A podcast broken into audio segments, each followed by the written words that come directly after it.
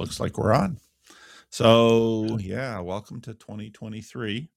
Might feel like 2021, but this is the this is a Friday Bridges of Meaning Q&A and I know I haven't done this for a while. Um, Father Eric developed a pretty uh, heartbreaking meme for me about my negligence, but um, here I am and here we are and I'm thinking about doing this once a month probably unless I have a conflict, maybe the first Friday of the month, something like that. So um, I'm taking questions not from the live stream, but from the Bridges of Meaning uh, short questions for PVK section on Friday live streams. And let's get after it. And as many have noted, you can uh, just post questions there, and they'll they'll sit there until I get to them. Um, sometimes I can't answer them, and I've got I see a question that I probably can't really get into just because if you leave a question that requires homework, it's probably not going to get an answer. So I'll just give you that warning right now. Father Big Mac asks, I recently finished Reformations, the early modern world by by Eire, a book that I believe you read recently. I did and enjoyed it. It was I thought it was quite a good book. Across denominational lines, hellfire and brimstone was a standard tool for Christian preaching and instruction. In our time, many Christians don't lean into hellfire the way our forebears did, even if they profess the traditional doctrine of hell. Do you have any insight as to why this may be? I think this is an enormous question that we are not talking about. Now, there's a lot of debate about eternal conscious torment, which I'd love for someone to do a study on that term itself. My suspicion is that the, etern- the term itself is very recent, and eternal conscious torment is as a as a renaming of hell is also quite interesting because notice where the consciousness focus is on the so father eric is exactly right about the emphasis on hell in the medieval church which was very much the um, foundation for the protestant reformation. And if you read luther's biography he's you know traveling very famous story. He's traveling through um, he's studying to be a lawyer. He's traveling through the woods at night. There's a tremendous thunderstorm, and he cries out to Saint Anne um, to be saved. He was in existential terror of hell for his soul. Practices of indulgences, I mean, all of this stuff can be very much tied to anxiety about um, about hell and afterlife punishment. Part of the recession of modernity is the is the rise of phenomenology. I think that's pretty clear from what we're talking about in this little corner. Phenomenology is at the center of the symbolic world by the Pageau brothers. Phenomenology is behind a lot of what Jordan Peterson and when anybody starts talking about being is sort of riffing from Heidegger phenomenology. Uh, Dallas Willard, who I mentioned in my conversation with John Vervaeke recently, Dallas Willard, his his uh, PhD dissertation was on Husserl, again one of the early phenomenologists. The takedown of modernism is definitely coming by way of phenomenology. So when you look at even if you just sort of study the evolution of the language and concept of hell, it gets interesting. And and scholars have known this, but um, part of how part of what institutions do is slow down change, and doctrine and dogma definitely are part of that function now, I, I will sometimes play a little party trick on people and I'll say something like, hell isn't in the Bible. um, or the word hell isn't in the Bible. That's what I say, and it's it's an important distinction. Why do I say the word hell isn't in the Bible? Then they open up their English Bible and say, "No, look right here, it's hell." Well, hell is found in the Latin Bible as such. If you read in Greek, you have either Hades or Gehenna. Um, Gehenna, the valley of Hinnom, next to Jerusalem, um, where there's a history of child sacrifice and um, uh, burning dump. Um, Jesus used that. He also Jesus also used Hades, and Hades, of course, borrows on the whole Greek notion, and someone really smart might probably make the connection between Hades and Sheol because at least there's some similarity between Hades and Sheol, Sheol being the Old Testament place of the dead. So obvious, but then of course you also have in the New Testament um, all sorts of Jesus has all sorts of descriptions of what we call hell, where um, there's weeping and gnashing of teeth. There's out of dark, out of outer darkness.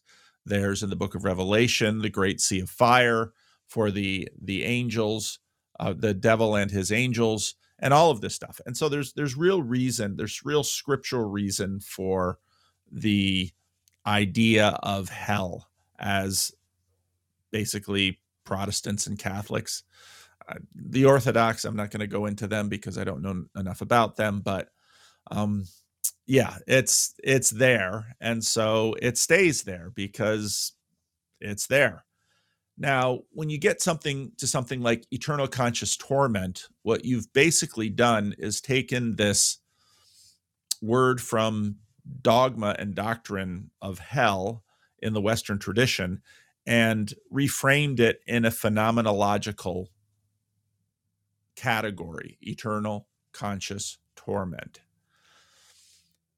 I was actually reading in, in preparation for my Sunday school class this Sunday on Romans some of the different um, approaches to the question of perdition.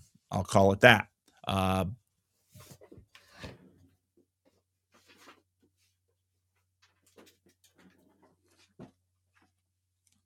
let's see.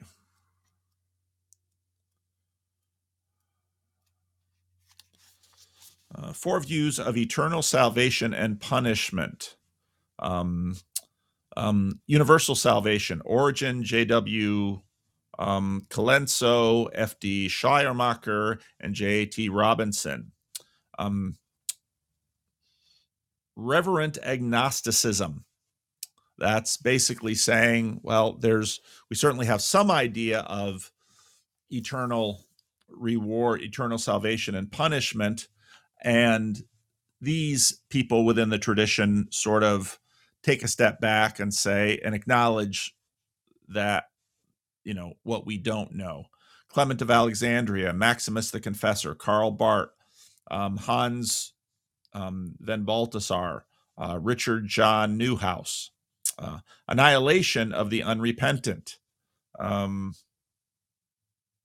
the first guy i don't re- i don't recognize and the second one is john stott. Um, eternal punishment of the unrepentant, Augustine, Luther, Calvin. So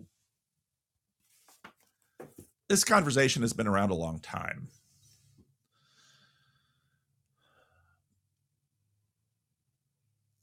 People, Eric, like you and I, who have commitments to um, doctrinal systems, have confessional commitments, obviously have to be careful with um, our language around subscription to these doctrinal statements. I don't I don't say that as an evasion. I just say that as that's that's just a reality in terms of your question why these things stick around. Institutions keep things sticky. And again, there's there's biblical foundation for this. It's it's hard not to Jesus talks about eternal punishment more than anybody else in the Bible.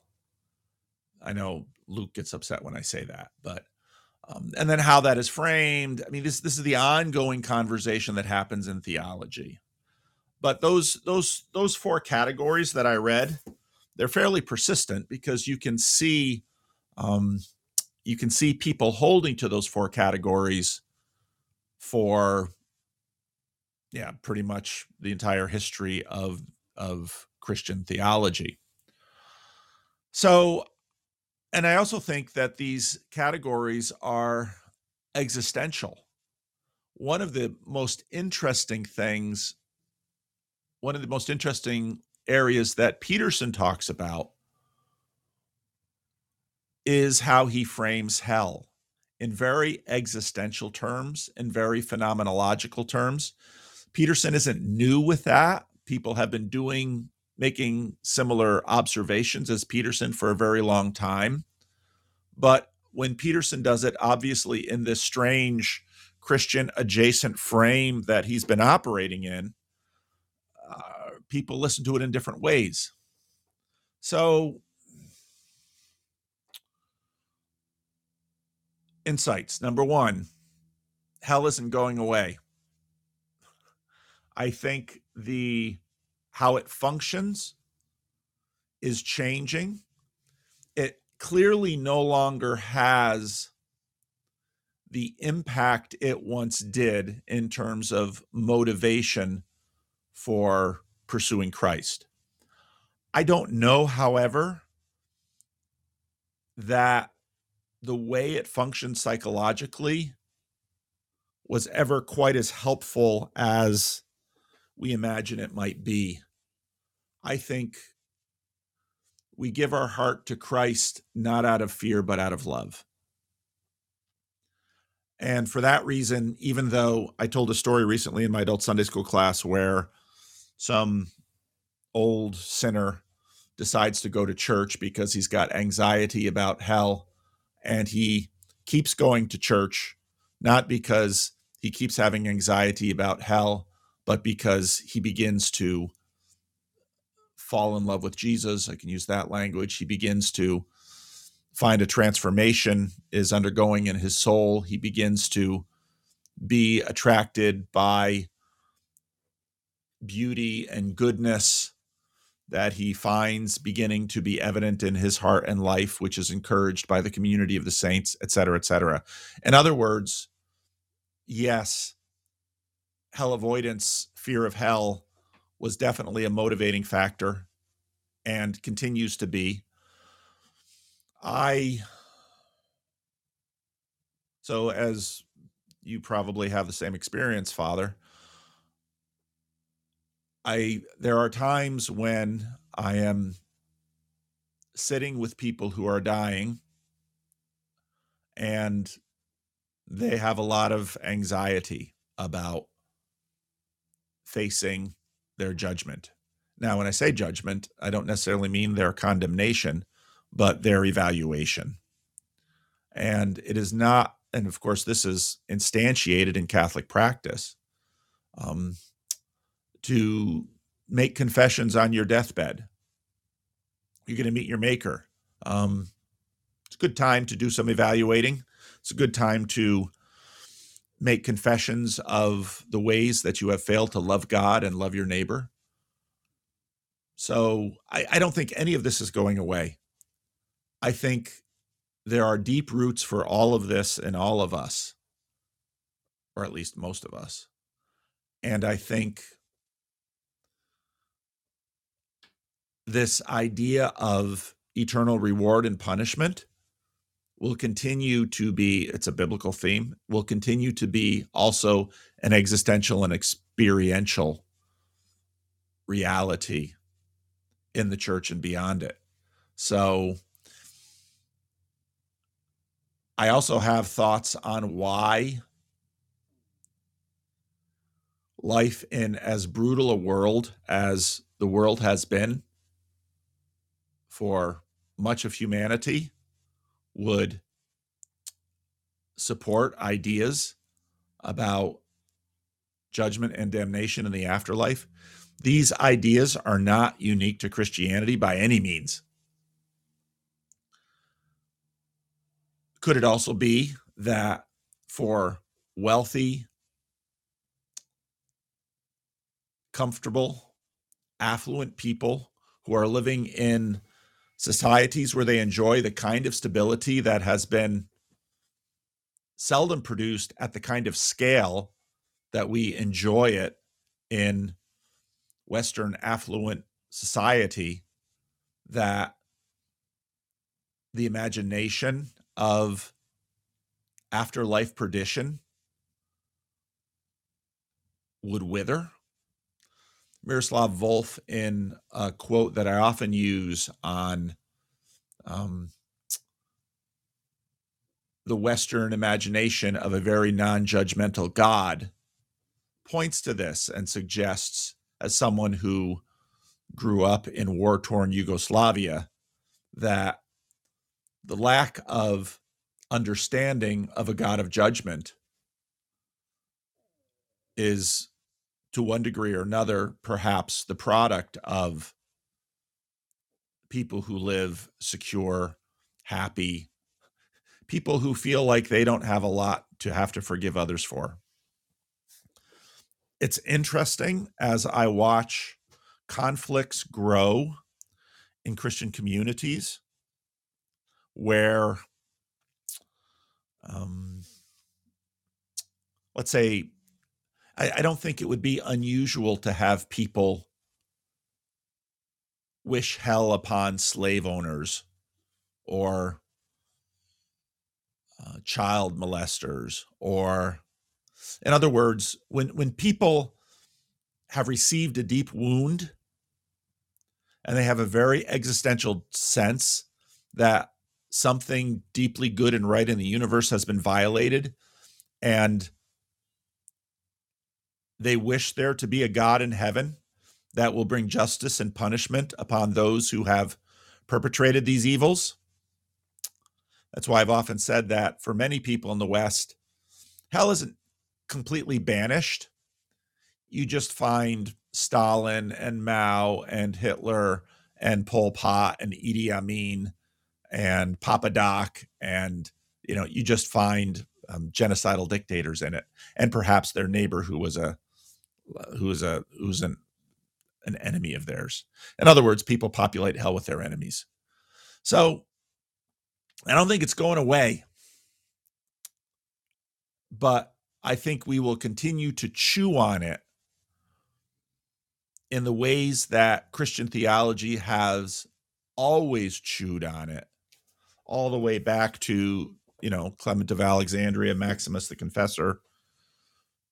And I, I think in many ways, the conversations around how exactly this God who, exi- who exhibited the generosity that he does by the gift of his son would actually bring punishment on the perpetrators of the world. So yeah, I think I think it's going to continue to roil. So all right, y'all in the uh, PVK Q&A recorded voice chat, I'm going to get my water bottle and take a drink of water. I see some people in here who definitely going to have to want have something to say about this. So go ahead.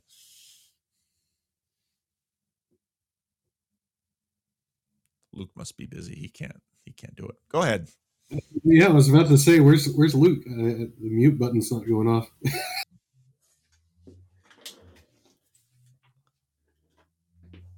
he must be busy. I mean, Paul, uh, a question. We were having a conversation on a related topic yesterday uh, on Jacob's server, but um, your thoughts on C.S. Lewis's Great Divorce? I think Lewis tries to hold, as Lewis usually does, hold all the sides together in tension. Hell is uh, locked from the inside. Um, and now there's in a lot of let's call them eventual universalists the idea that basically in the afterlife there will be an arena where the love of God will continually wear down the rebellion of even the most calcitrant sinner. And this goes all the way up to and including in some the um, conversion of the devil and his angels. So there's this, you know, there's a lot of conversation as to whether or not the devil and his angels can be saved. And I think the majority of the tradition, Christian tradition has said no. Well, this stuff gets obviously speculative. Lewis didn't go there. Lewis Lewis also had so on one hand you've got the idea of perhaps in the afterlife there is an arena where um, even those who have rejected God consistently in this lifetime will continue to be subjugated to the love and influence of God. Lewis sort of keeps that open in The Great Divorce, where there is a bus that can go from the gray city and people can decide whether or not they wish to tolerate the reality of um, of heaven, let's call it. And Lewis goes into all of these ideas. It's it's a very you know clever, imaginative story, and Lewis plays with the ideas with archetypal characters from his world, which is part of the reason that the book is the book is getting dated quickly. But Lewis also has in in that book the idea that rebellion against God is also a progressive disease. And and there's experiential there's experiential verification for that. Um, if if left in our rebellion, often people let we can look at it let's say addictions often go terminal sometimes they don't and that's interesting. So why do we turn? And that's the great question of the mystery of salvation which is why do some turn and some don't turn? And again we're just seeing within the framing of a human life. And so i think part of the eventual universalists what they do is they say that in some ways this frame will continue and people will get second chances a lot of catholic and protestant thought is that no this is this is the forum and everyone who is in purgatory let's say in the catholic tradition will eventually get to um, get to paradise. Um, there's no there's no leaving the inferno to go somewhere else. So so all of so but then lewis also has this idea that people who all they do is complain eventually continue in their complaint until all that remains is the complaint. In other words, there's a progressive aspect to perdition that people even lose their their ontology in it and the ontology of complaint consumes them. And so Lewis isn't finally an eventual universalist Lewis sort of stays in the middle and says, no, um, maybe there'll be a second chance for some, but it's probably still the case that the harvest of that second chance will be minimal because many sinners, um, for many, sin is a terminal condition. Now, is Lewis at the end an annihilationist? Uh, hard to say. He doesn't really say that in his book. And if you read something like Mere Christianity, there's nothing there to imagine that he is an annihilationist. So, but but again, with all of these questions, I think part of what is playing out in people's theologies are a, a lot of what builds our theologies below the conscious level. Uh, you've got temperament, you've got experience, you've got formation in the Christian church and particular traditions. You've got all of these elements that go into making us who we are. So, yeah, I, I think Lewis Lewis in some ways tries to um, tries to to not offend his master George MacDonald, who was obviously the guide through the um, through the far country that the ghosts on the bus travel to, while at the same time also keeping the door open to ideas that for some perdition is final. And and again if a, a, lot of this is sort of extrapolation on what we see within this dispensation and within individual people's lives some people at some point turn in the end and repent and embrace, you know, like the thief on the cross. And the word in Christianity is um, there's hope, there's promise. Um, surely, you know, you know, you'll be with me in paradise. So at the same time, there are others who are seen as finally lost. And what that looks like phenomenologically, well, Christians have been sort of all over the map on that too. Even someone as conservative as Tim Keller, I know some of you will debate his conservatism, but um, we'll we'll we'll make the comment that, which I think is correct, that all of these images from Scripture are evocative rather than descriptive. Um, they're evocative rather than phenomenological. They're symbolic in that they give a sense of what they're pointing to, but just as gold is probably a really lousing paving media. Um, the kinds of conflicts that people have talked about with respect to hell. How can you have fire that is also darkness? Um, the point isn't dark fire, but if you say dark fire, you begin to evoke the imaginative horror that two discordant symbolic images that can't be put together are intended to evoke. So.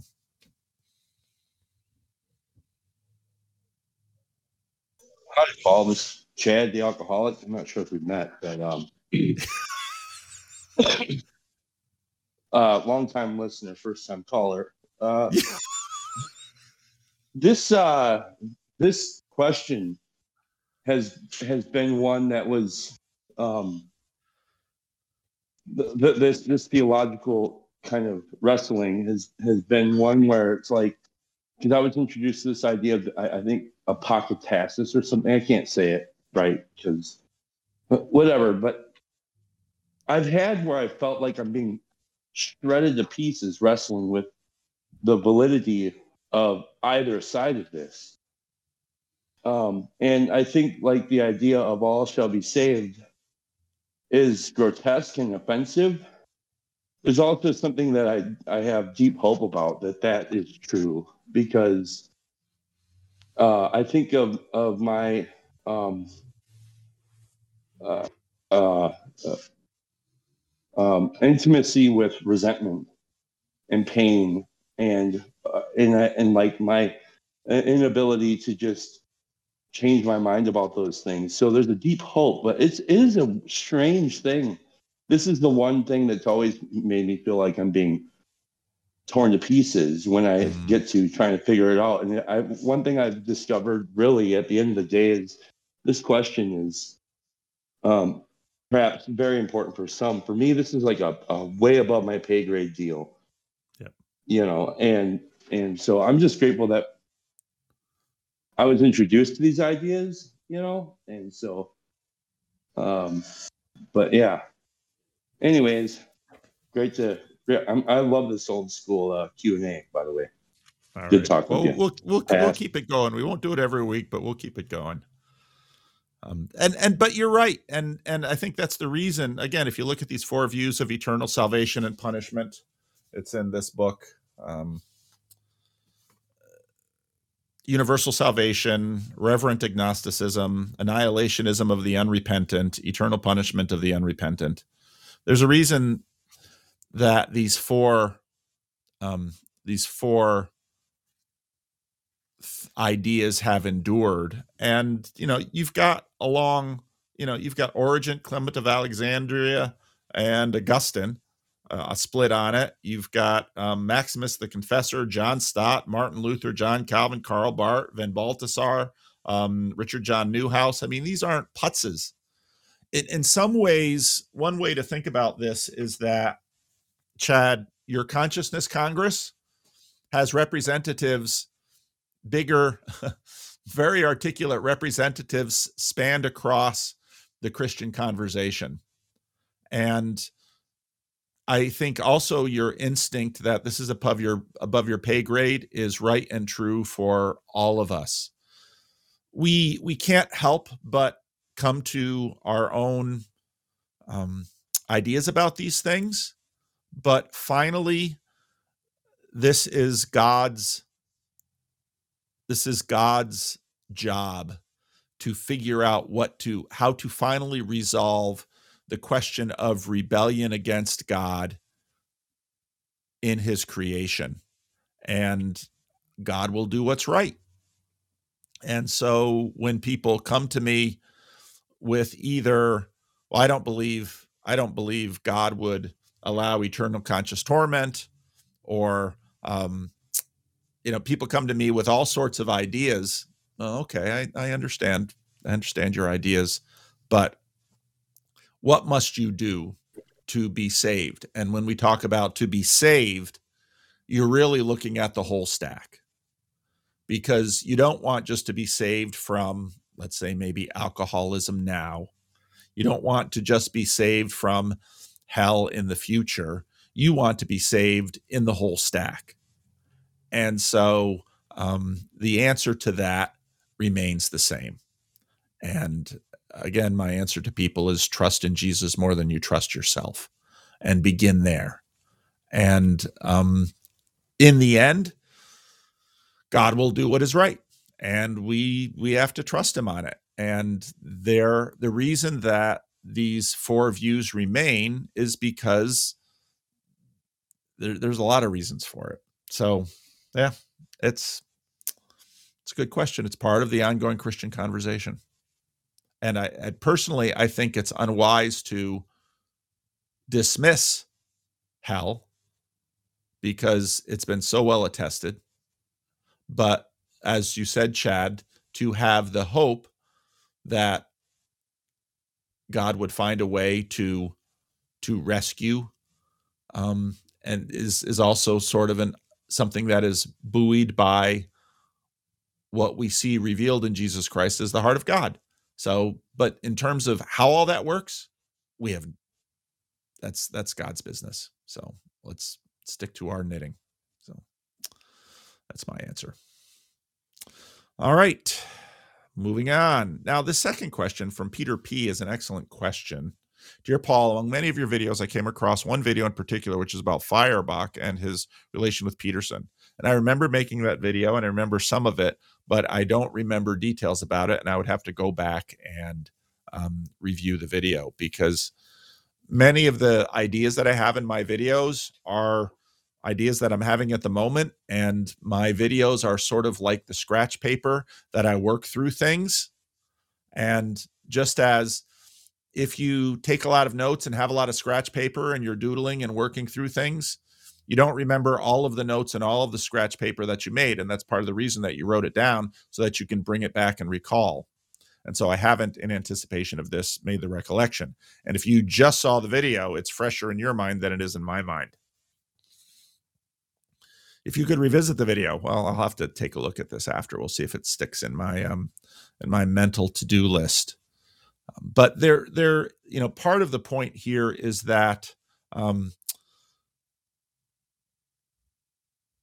part part of the point here is that downstream from a lot of these thinkers, stuff gets into us, and um,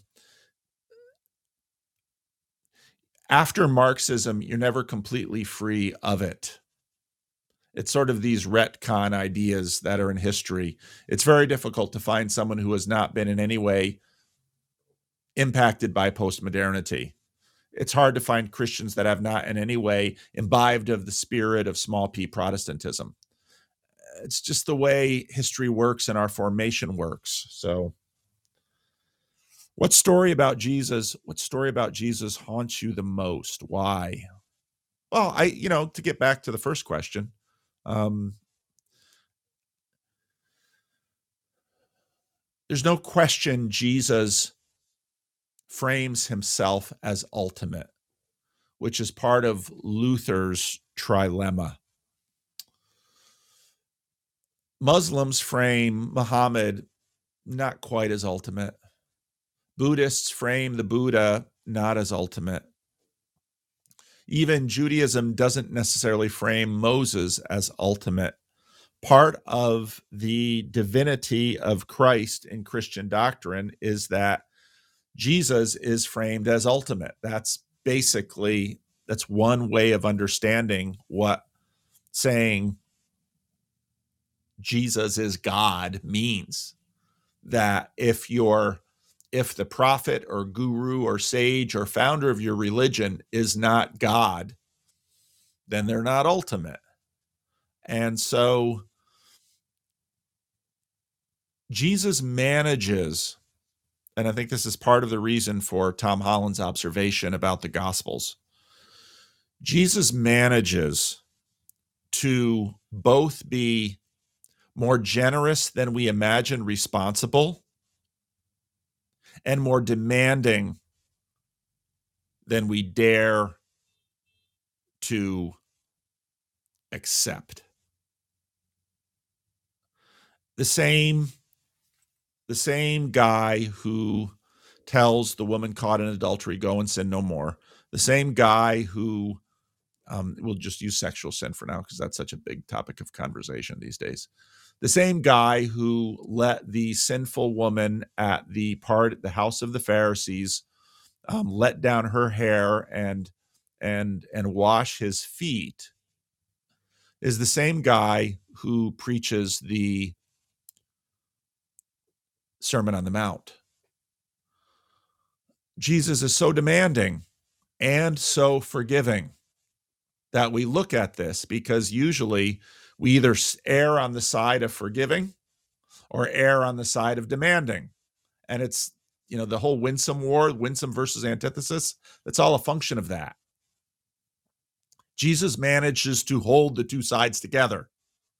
And and again, that's part of the reason that this question about hell continues to endure. Because in Jesus' demands, you get eternal punishment in Jesus' invitation, you seem to get eternal opportunity. and Jesus holds these things together. And we struggle with that. So that it's that dynamic that haunts me because you know so this morning i you know i released this video on the christian reformed church and what's happening in it with respect to the, the, the division that's coming, and there's no question that it's coming, in my opinion.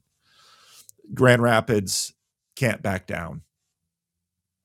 Grimm's comment was just genius. Grand Rapids can't back down. The rest of the church can't back down.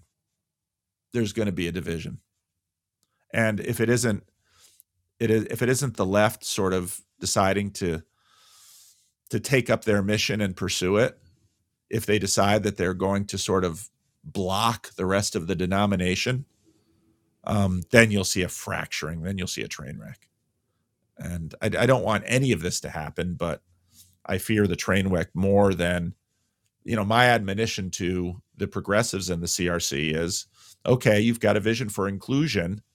Stop wasting your time trying to argue with those who disagree with you and build your vision, see if it'll work. Because um, part of me would love to see it work. But another part of me says, I don't think it's going to work. I, I, if it would work, I suspect the main line would have done it. And there certainly aren't. And unless the really smart people in Grand Rapids East um, figure out how to do it differently from the main line, I think they'll probably wind up with the same results that we've seen in the main line. So, what haunts me about Jesus is the fact that Jesus is not just a prophet. Jesus is not just a wise teacher. That Jesus is the maker and judge of all creation. And so, what encourages me is his love and generosity. And what terrifies me is his ability to demand.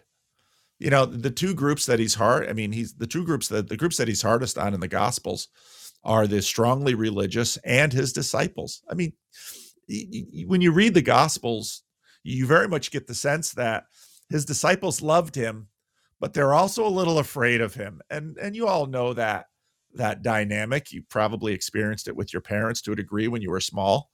You love them.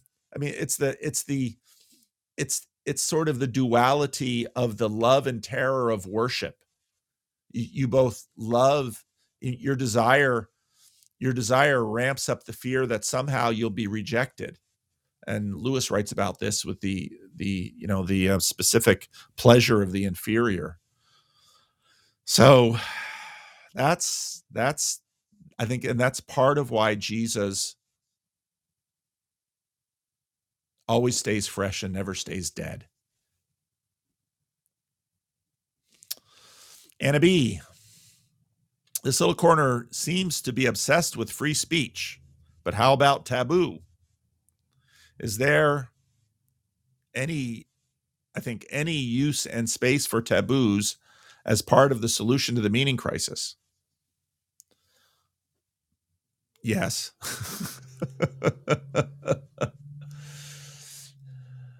Taboos are evils that often we need not speak of and sometimes we dare not speak of. Some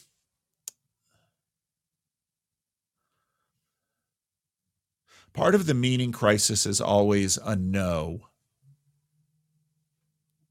And part of the meaning crisis, if there's, I forget which author this was, was it, was it, was it Philip Rieff? Uh, basically, if there is no no in your system, your system will break down.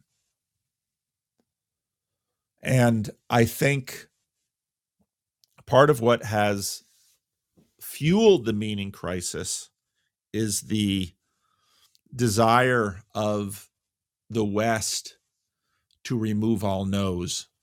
But so I've, I've been reading, um, I think it's it's titled "Wanting." Luke Burgis's book. Luke did it outstanding conversation with Jonathan Pageau recently, and I've really been enjoying his book.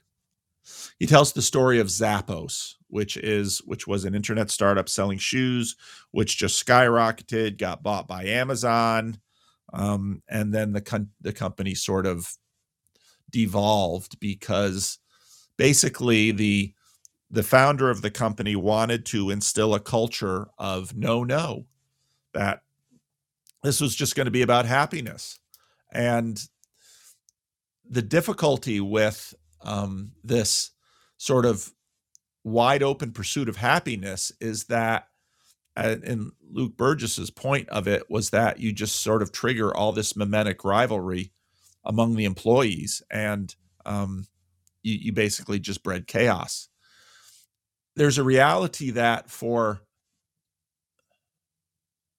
people need order for there to be happiness, and you can't have order without a no. Now, you can have too much order, and then it becomes tyrannical, but any viable long term system will have taboo. It, it, just it's it's part of the realities of structure. Structures are impositions and limitations against our will. And so, you know, taboo is a part of that.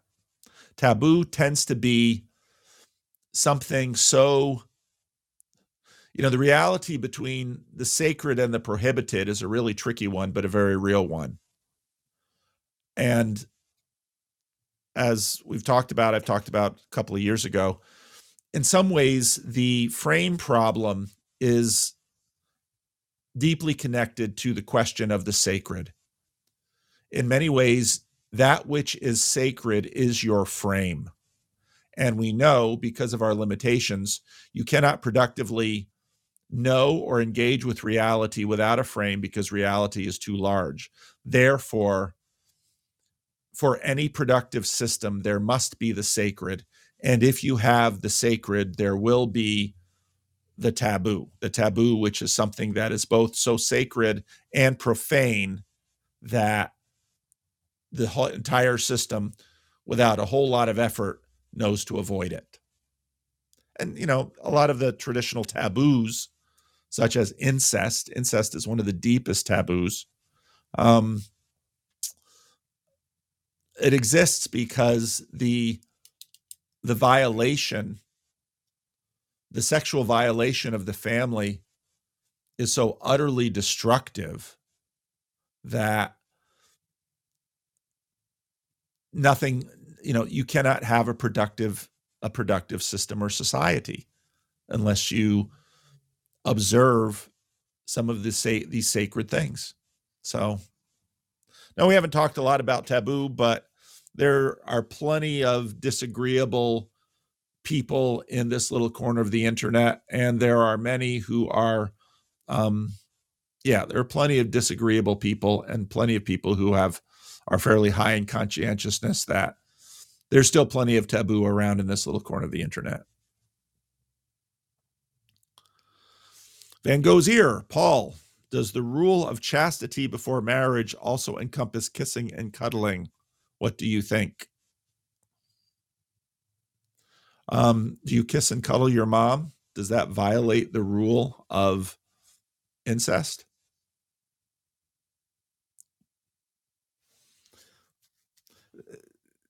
we always um, struggle with boundaries and borders, and this is again part of this the, the reality between the the antithesis, which is binary black and white, and the analog, which is degree. Um, I mean, you can go all the way. You can go all the way to one side and put someone in a burqa, which has just eye slats, and you never touch them. But part of what that does is it the the um you also at the same time in order to reduce questions of desire prohibition creates desire that's the whole dynamic of forbidden fruit so um, we cuddle and kiss children we cuddle and kiss moms we um, hug friends um, and in many cultures there's a there's a friendly kiss um, you know there's the um, there's the kiss of greeting that is talked about in the New Testament. Um, cultures have lots of things around this. And so cultures work out questions of boundaries. Um, obviously, for obvious reasons, um, different different areas of the body are more sacred and more covered than other areas of the body.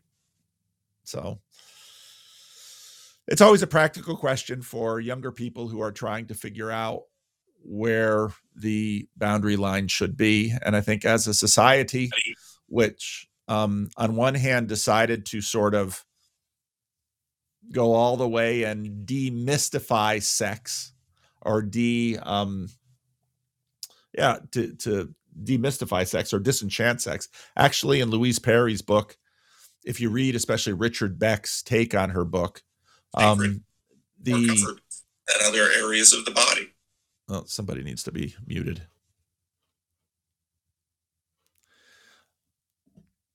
Thanks, Rick. Um, the disenchantment of sex didn't work because it, the, the system just falls apart. So if you disenchant sex, you then no longer have a Me Too movement, which was Louise Perry's point. Because if there is no functional difference between having sex with your administrative assistant and asking your administrative assistant to do the filing. In other words, if sex and filing are on the same level in terms of sacredness and holiness, well, then why not have your administrative assistant have sex with you as part of um, his or her job description, just like the filing is involved? And she just Louise Perry just basically calls the bluff on this whole thing and says it's a load of crap. Sex is different. Men and women are different. You, you can't, on one hand, create these enormous procedural and administrative um, rules and regulations to protect women from their male bosses and at the same time de-enchant disenchant sex because the entire machinery of me too screams to the world that men and women are different. Women are vulnerable. Um, there should be protections. You're you're you're you're enchanting sex all over the place in that practice, and then you could you turn around and say no. Having sex with someone is no different from making them coffee in the morning. It just doesn't work, and people might not have the where, wherewithal to articulate that right away, but they feel it down in their axioms, and then you hear their axioms expressed, usually on social media and in anger and in disgust and in all the other ways we express our axioms. So, all right. This may be the wrong place. What's PVK's recommendations for mic and camera? This is a Blue Yeti. It works pretty well. A lot of those Shure mics that are a lot more expensive that you see on almost all the podcasts. If the money, you can buy one of those. I haven't found a reason to mm-hmm. spend the extra money and get more get something more than this Blue Yeti. It seems to work just fine. They're about a hundred bucks. The camera I'm using right now is a Sony A6400 with a Sigma 16 lens on it. Um, Sony, Sony and Canons have the bet most reliable face focusing, and so for this kind of work, for good focusing, Sony and Canons do the best. Um, this is a this is a uh, this lens is you know gives you the depth of field that allows the background of me to be out of focus and my face in focus which basically draws attention to my face but gives a sense of suchness and moreness now sony has a new camera out that i think they've missed named because they've sort of sort of put it in the ZX line. They have the ZX1, which is another Sony camera that I have, which I took to Europe because it's really small and portable, and it still has the great focus. But this new camera, I think it's like the the Z the ZE10, something like that. You can find lots of videos about it. It's an upgrade to the A6400, basically for basically a little bit less money than the A6400. And so I, I, would imagine that the A6400 will probably get discontinued at some point because the new camera has eyeball focusing and not just face focusing. So it does an even better job with focusing. So I recently dropped my ZX1. So I might uh I might be at some point buying that new camera. So, but yeah, that's this will get you this camera. You can get a, a basically a dummy battery for it so you can keep it plugged into AC power. Um you can you can either run a video line out the USB, or like I'm doing it, just use a um, use a HDMI converter to USB, which gives good results. And yeah, base it costs more money. You can use cheaper stuff. I also have a um, Elgato face cam, which actually does quite well. It's a lot cheaper, but if you're if this is something you're going to be using every day, this camera is probably the most used piece of equipment at church because I use it every day for my videos. I use it for my Zoom calls. On Sunday, I take it out of my office and we put it on the cart and we use it for Sunday services. The camera's a workhorse, it does a great job. And, um, you know, a few hundred dollars more, if you've got something that you use for hours every day and it doesn't work well and it's annoying and it's sort of mission critical to what you're doing makes a little bit of sense to spend a few extra hundred dollars. If it's just kind of a little hobby you can get by on spending a lot less so that the camera will cost maybe $800 and the lens will cost a you know a few hundred dollars more. But i bought this a few years ago and haven't regretted the purchases so. All right. Nathaniel which things or topics do you find yourself retconning the most? Oh boy.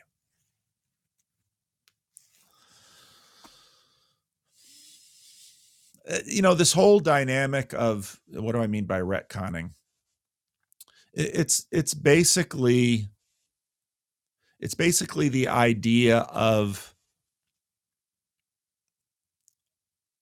we don't even have great metaphors for it it's basically the uh, uh, it's basically the idea that once you're no longer a virgin, you're no longer a virgin.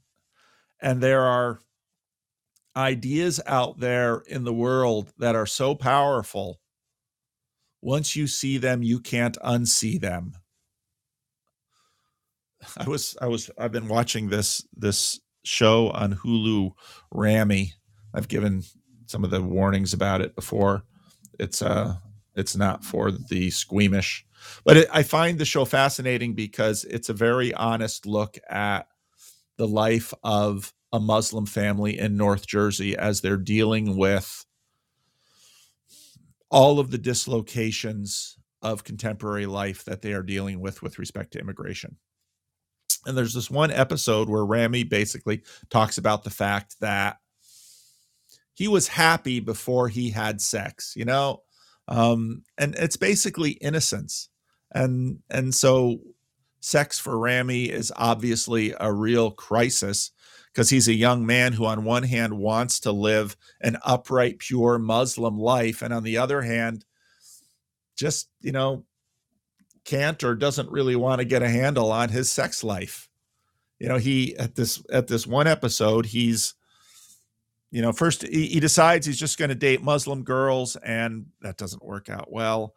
And then he meets this daughter of a conservative Jewish granddaughter of a conservative Jewish diamond dealer and um you know he's he's about to he, he's with this girl and he's about to have sex with her and basically his cell phone goes off because that's the that's the warning that Ramadan is happening and so he tells his his Jewish girlfriend, "Oh, I can't have sex with you right now because Ramadan is starting." And she's like, "Oh, I didn't know you were that Muslim. Oh, that's really cool." and you get this weird dynamic in our culture where you know somehow advocating chastity is oppressive but practicing chastity is aspirational it's this weird dynamic we've got going on in our culture well you, you just there are things that you see that you don't unsee. And and that goes with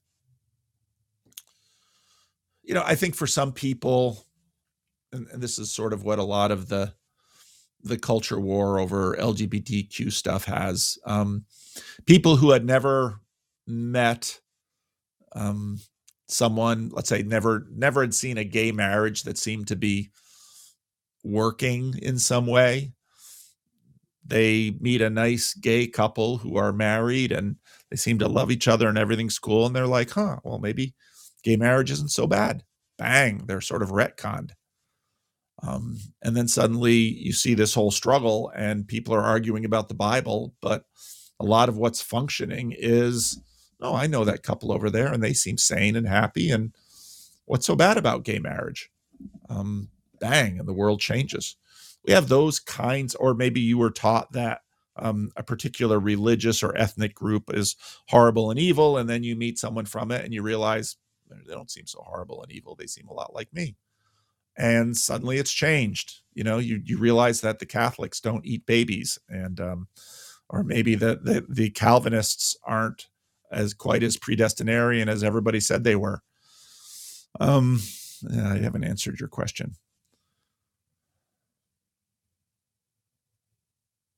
I think Tom Holland's thesis, in some ways, you know, really dug deep into me, and partly because I had suspected a lot of truth of it, and he just sort of brought it to the surface. You know, Jordan Peterson did that with a lot of things, with a lot of people too. So, and then figuring out the implications of that, you know, it, it was always sort of easy to say secular versus Christian. And then I learn and figure out that basically, wait a minute, secular is sort of a watered down version of Christian. And if you, if the secular goes, we sort of step back 700 years and all we're having are sort of presuppositional wars. But not really, because so many of the ideas that have come down the stream are built into all of us.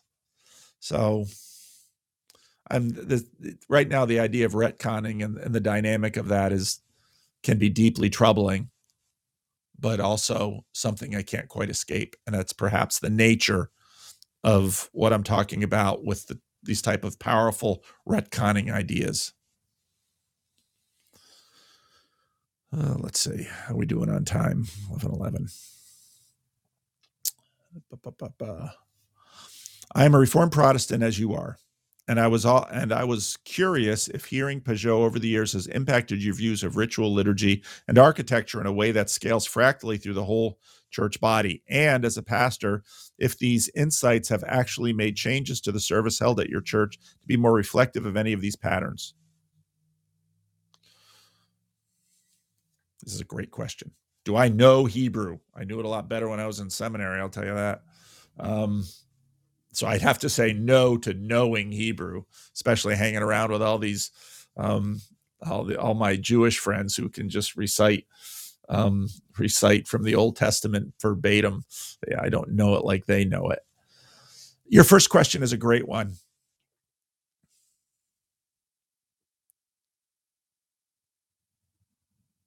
Understanding, admiring, learning from, enjoying befriending Jonathan Pageau didn't really make me want to plaster the inside of my church with icons. It made me understand them a lot better. What it did was open my eyes to the power of the symbolism that is built into my own tradition.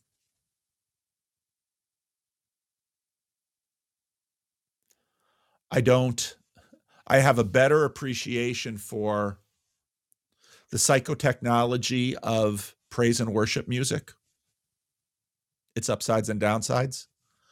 A lot of the critique of iconography I had before, I still maintain. I'm just a little less dogmatic about it because my eyes are opened to the iconography that are built that is built into Spartan low church Protestantism. And I have my eyes are open to its icons and saints and liturgies and practices. So in some ways Jamie Smith sort of put me on this road before I found Pageau.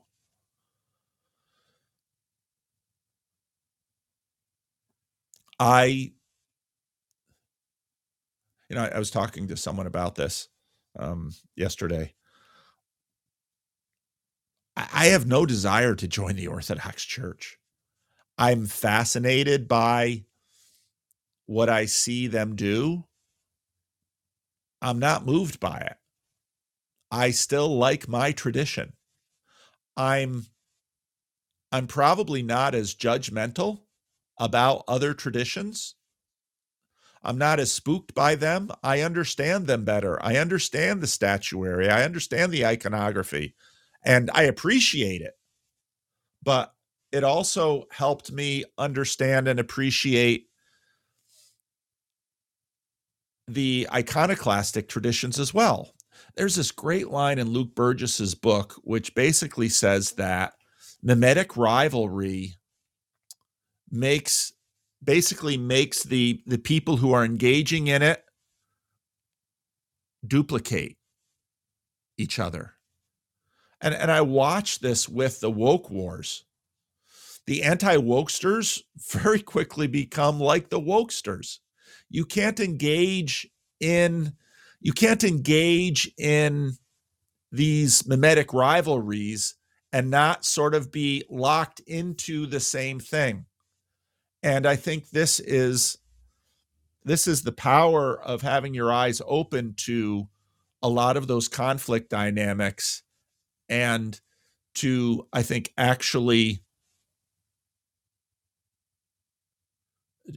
to actually um, do better with people instead of just you know for let's let's talk about the um there will be plenty of people who see so i have probably one of the largest Twitter followings in the Christian Reformed Church. Kristin Kobes Du Mez and Jamie Smith probably have larger, but I have one of the biggest, if not the largest. uh, I certainly have the largest YouTube following of any clergy in the Christian Reformed Church, I believe. And so making a video about what's going on politically in the Christian Reformed Church right now that a lot of people who are on both sides of that will jump into that video. And I know because I get emails from them. Um, some people are really angry with me for not basically using my YouTube channel to advocate for LGBT plus inclusion in the Christian Reformed Church.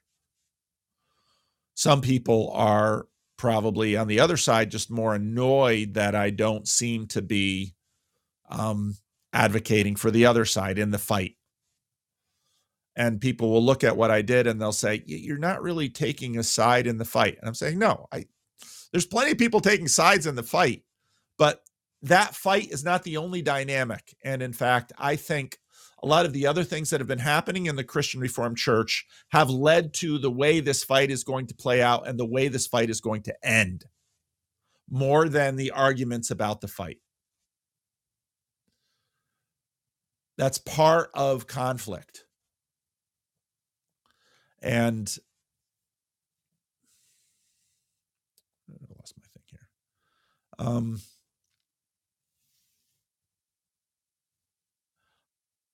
I'm not going to condemn the Catholics for their statuary when you can go to Geneva and see the histories of the Reformation, all in the reformers, all in statues in Geneva.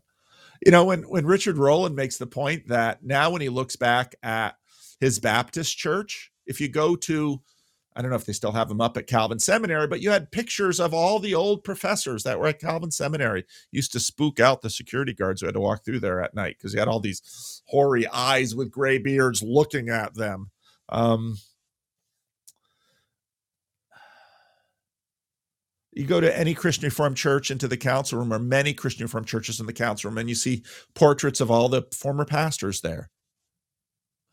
We practice these we have these practices, but we just embed them differently. And so when you have spare church traditions, they do other things with them, but the, the practices are still there.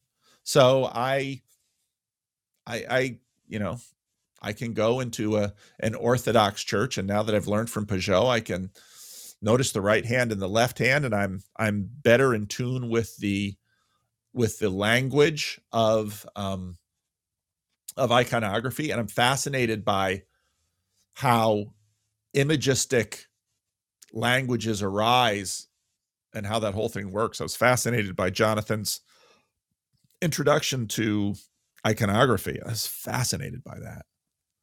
But it doesn't make me want to put images up at Living Stones. It's a it's a different tradition and they both have their place. So, yeah, none, none of what I've done has made me, you know, I, I've been on this journey for the last five years. And sometimes I worry about journeys because journeys can be transformative. And there are some ways I don't want to change. And there are ways in which I think I should not change.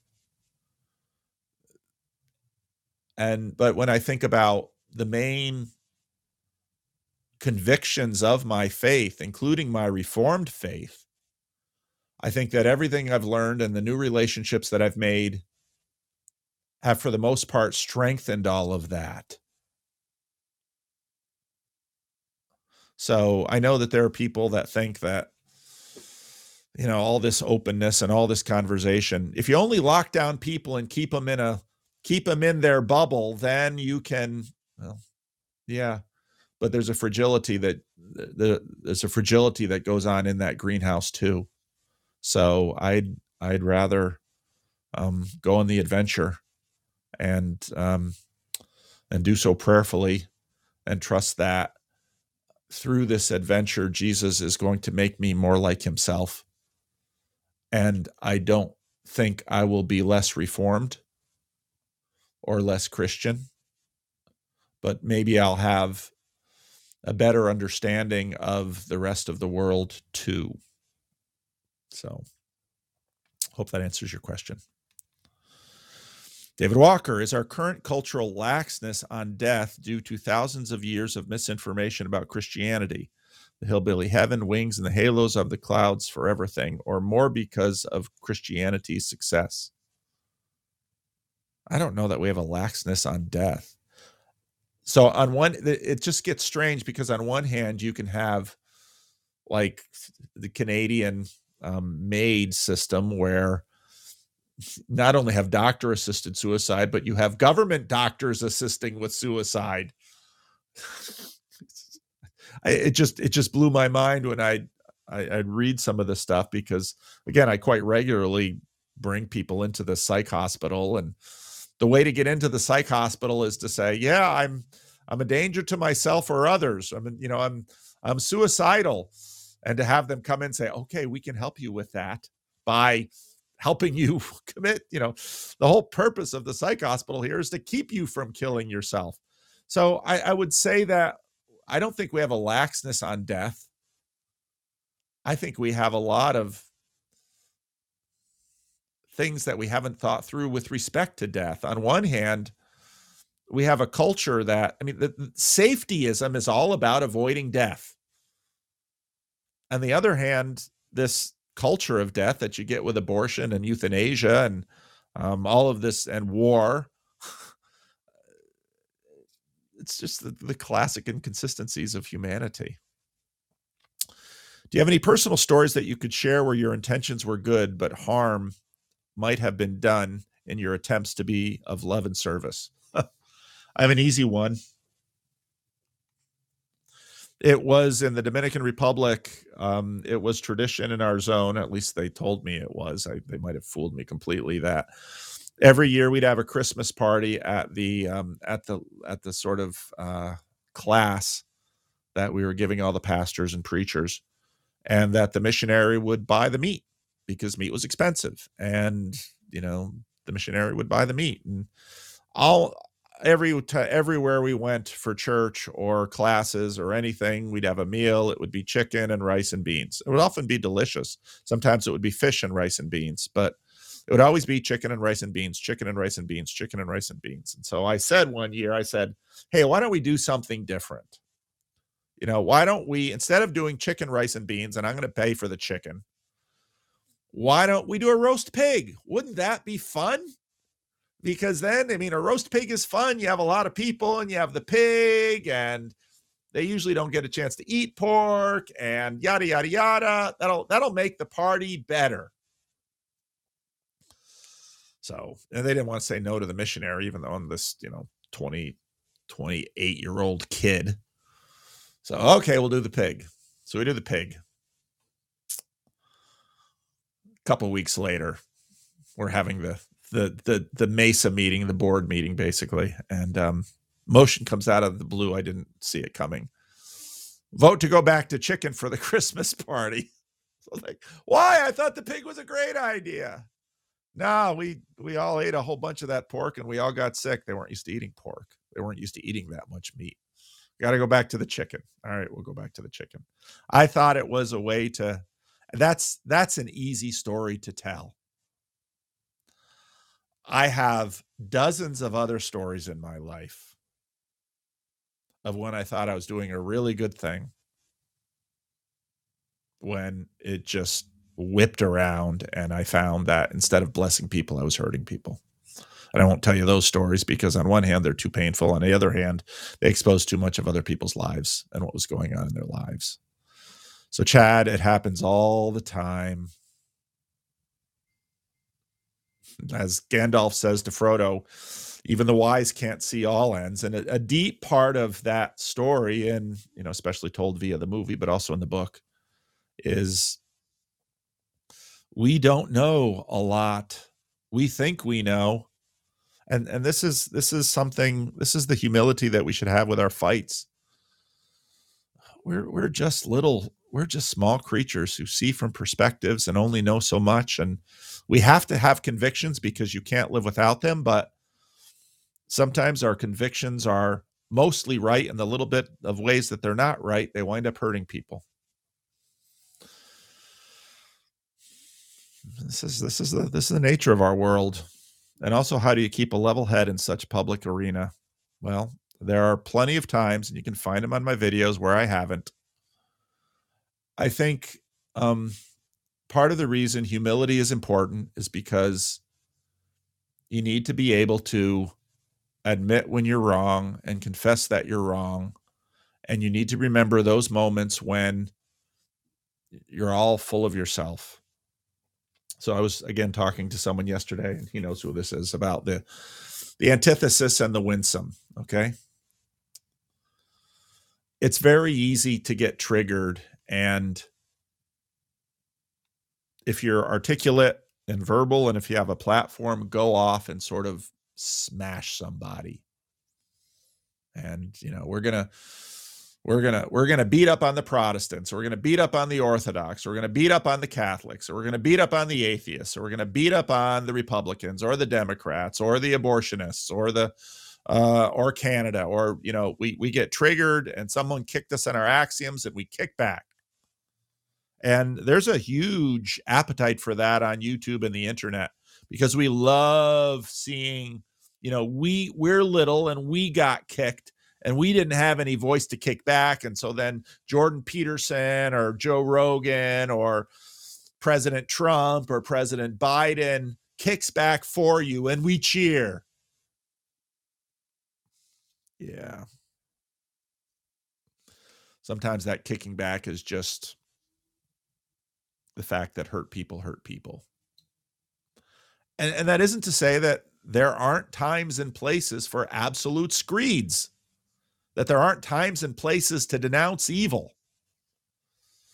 But in terms of my own self, figuring out when I'm actually denouncing evil and when I've just been kicked and triggered and decided I'm going to hit back, I might not be too good at telling the difference. And sometimes it might be both. But a lot of times it's just me being a small person and wanting to get back and be an ankle biter because that's all the status I have. I can't actually knock down my opponent, so I'm just going to bite their ankle, or I'm just going to be a troll or a jerk because I'm hurt and I'm angry and I'm going to hit back. You got to watch that in yourself. I don't mean that you, Chad, because Chad, you're um, you're about as honest and transparent and a delightful cat as we have in this little corner, and that's why that's why you're so loved.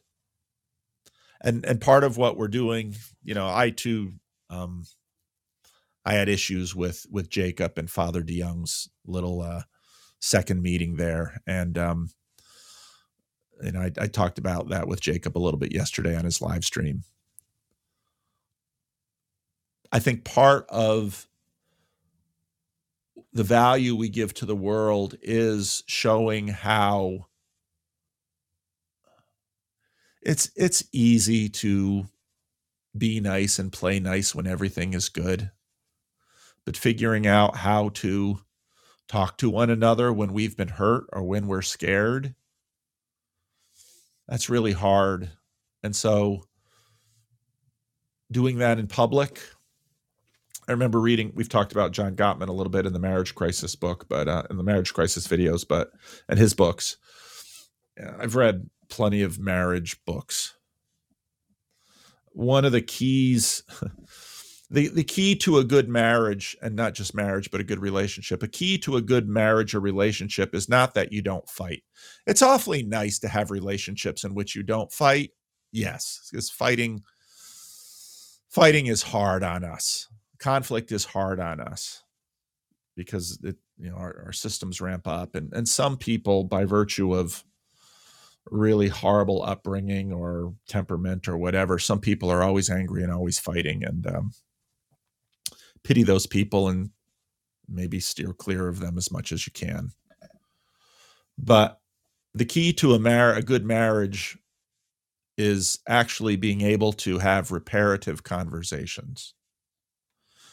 One of the when I was in the premarital counseling done for me by my pastor Dave Beelen at Madison Square. He had us read Water, uh, Walter Wangerin, who was a Lutheran. Um, you know, for me in my house, I believe that's the title of the book. I don't know if I, I probably have a copy of it somewhere. The book, the book was what 150, 200 pages or something, but it could be summarized very easily. If you want to stay married, don't leave and learn to forgive. It's devastating advice because when you get hurt in a relationship, what you want to do is leave. Yeah, you want to leave. I get it. You're hurting. You want to get away from the source of your hurt. Also, you begin to realize that some of that source of the hurt is inside you and you can't get away from it. So maybe you have to stop the fight and walk away from it a little bit. Maybe maybe you have to um, maybe you have to go sleep on the couch or turn off the internet or take down all of your videos or something like that. Maybe you have to take a step back. Um, the rick the rick uh the rick exercise plan is back thank you um uh taco fund But if you don't leave the relationship,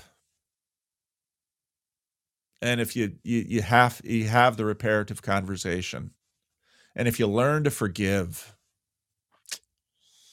that's that's what marriage is made of. Because we we do wrong things, we say bad things, we hurt each other. And learning to learning to heal, learning to forgive, that's basic. So um there's nothing new here, Chad. It's all the same stuff that that we all need to learn. Be humble, learn to forgive, learn to love. Don't lose yourself either. Stick to your guns. That's okay. It's okay to have an idea. It's also okay to revise an idea. So, oh boy, let's see. Questions from today. Does Jordan Peterson have value even if he can't change people's minds? I'm sure he has value. I recently witnessed a discussion on a Facebook group primarily focused on movies where he was brought up and the conversation quickly devolved around how terrible he is. Yes, that's right. Um, all right. Thank you. Thank you, Lance, for the um, for the parking lot support. Uh, we we had we had someone we had someone from this little corner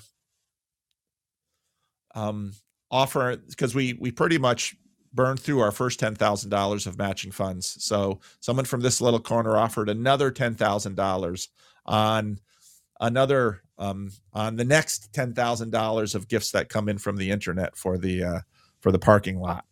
And um, yeah, it's it's coming together. I hope we don't have to spend too much on the roof, but uh, we'll um, we'll, we'll see how that goes. I real I realize controversy can be a form of currency online, yes, but I do wonder if we maybe if if he maybe repels as many as he attracts. Yes. P.S. Not available for coming on voice chat. Okay, thanks, Michigan man Sam. Yeah, absolutely. And this, so there was that moment. I did a video when Rebel Wisdom, when when David Fuller kind of came out with his critiques of Jordan Peterson and Mikhaila got offended, and you know that whole spat.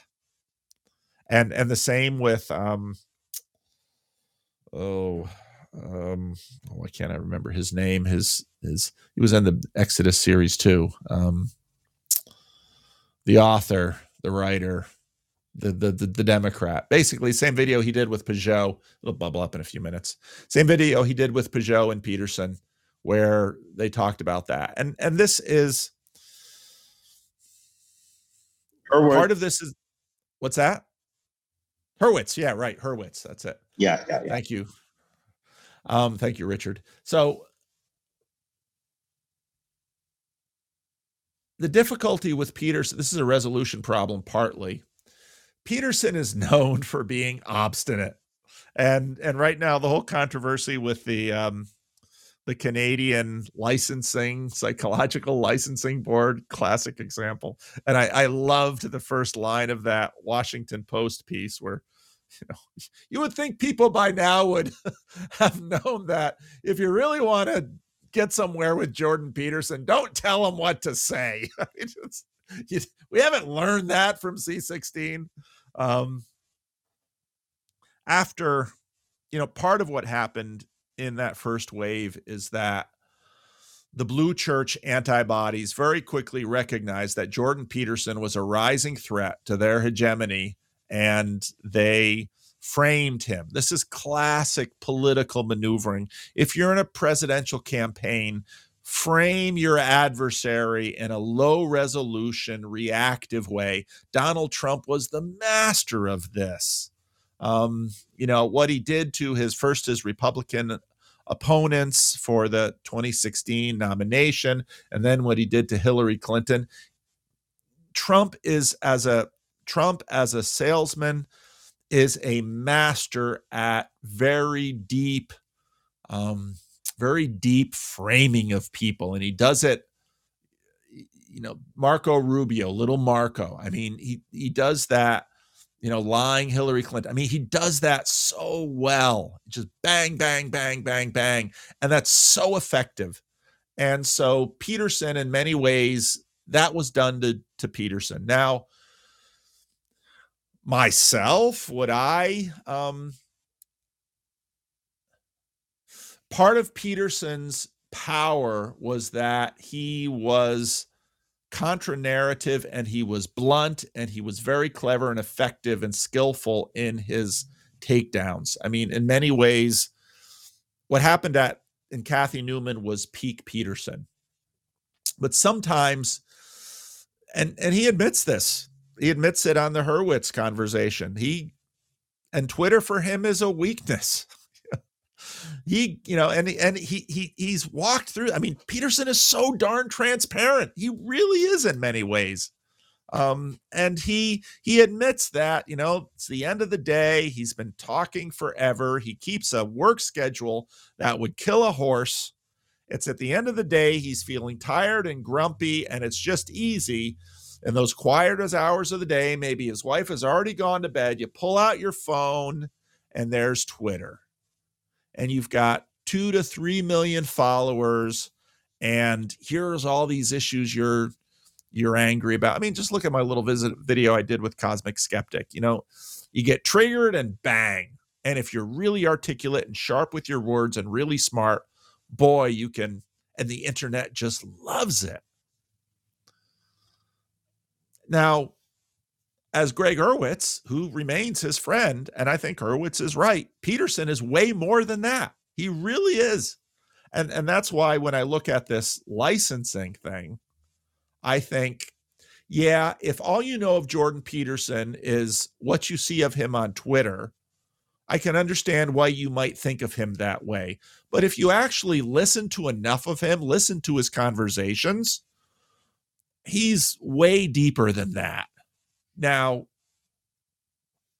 if if he were in my church and I were his pastor, I would in fact admonish him and say, I'm not going to tell you what to do with your Twitter account, Jordan, but you yourself have said on many occasions sometimes you just you just go off and do these things. And sometimes it's genius, but sometimes it bites you in the butt. I think Hurwitz was right. Um, you know, they're really, and I see this often on Twitter. Some people are pointing out hugely important issues. But is Twitter really the place where you can what what can you actually accomplish on Twitter? Because if all you're doing is sort of motivating and mobilizing the mooks, uh, that's you're you can't both complain about mob action on the left and just decide you're going to facilitate mob action on the right. That's not the way to go about it. And so I, you know, I'm really sympathetic to Hurwitz and David Fuller that Peterson could be more effective. And I think he has been. I think there was a period there when he first started with Daily Wire where a bunch of things were popping off. I think he's so much better in long form when you when you get a chance to when he gets a chance to sit down and talk and and unfortunately in wave one, he was he had the opportunity to do a lot more, you know, things like the Cathy Newman interview where he was absolutely masterful. Because of his illness, you know, he didn't handle the um the Zizek debate. That didn't really go as well as it could have. It didn't go as poorly as it could have either. Um, I think I think long form I think long form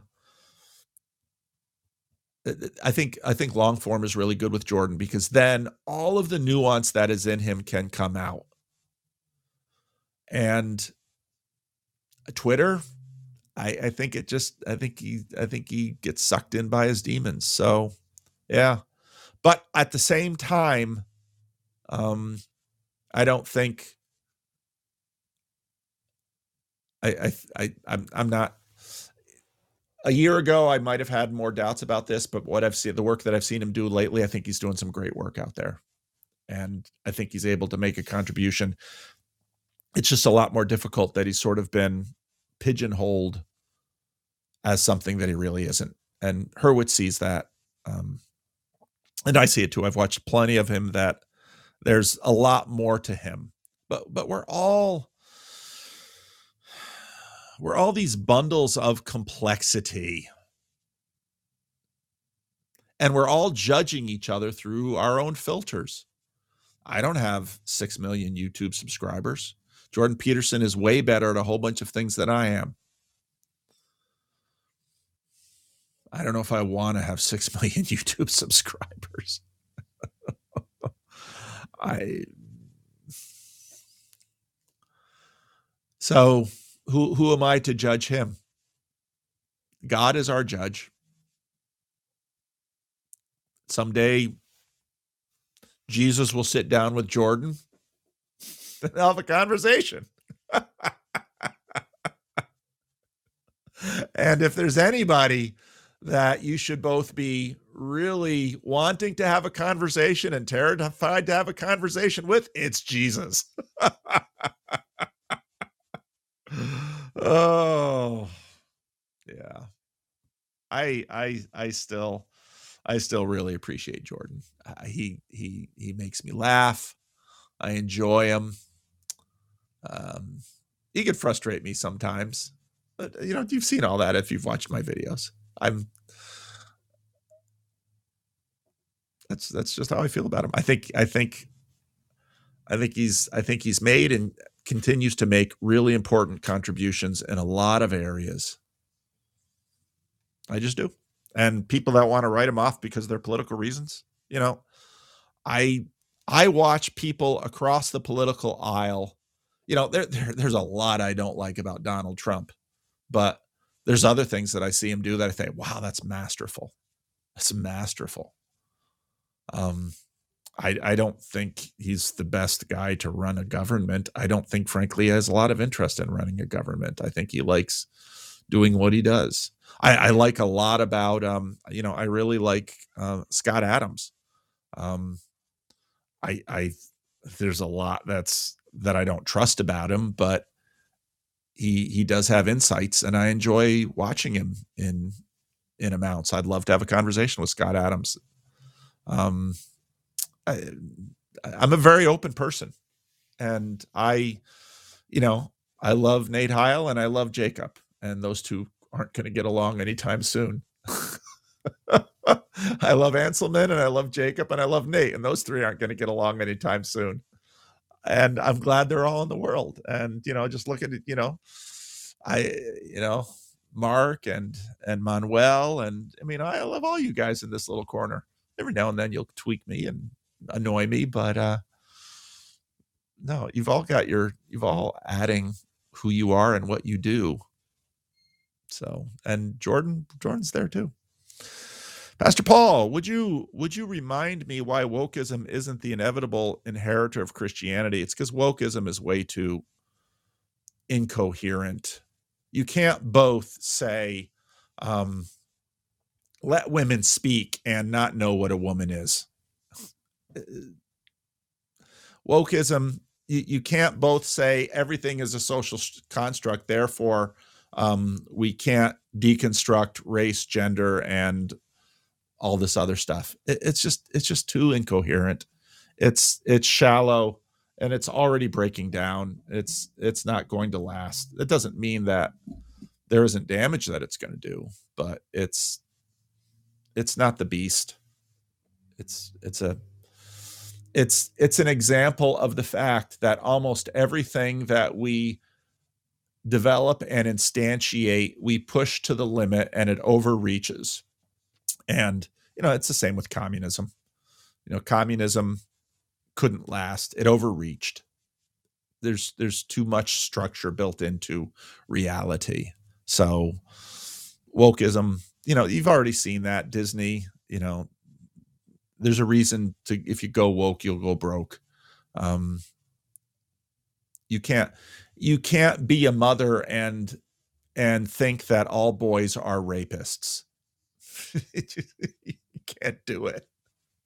So it's it's not the it's it's a it's a threat for now but it's it's not going to be an enduring threat. And and these things keep coming back in other forms but it's not I, i'm not going to spend my life just dealing with wokeism because it won't be around that long. Wokeism is the glorified body and death of the resurrection no. popes often take a name for a specific reason as a signal of where they want their pontificate to go. In your opinion what should what name should the next pope take and why? I have no idea. I have no idea at all. Um you know i, I make a little video on the inside misery of the christian reformed church and most of you will sort of watch it through the lenses of whatever this broader fight about lgbtq stuff is. Um the roman catholic church is massive and and for there and therefore is deeply political and i don't have any clue.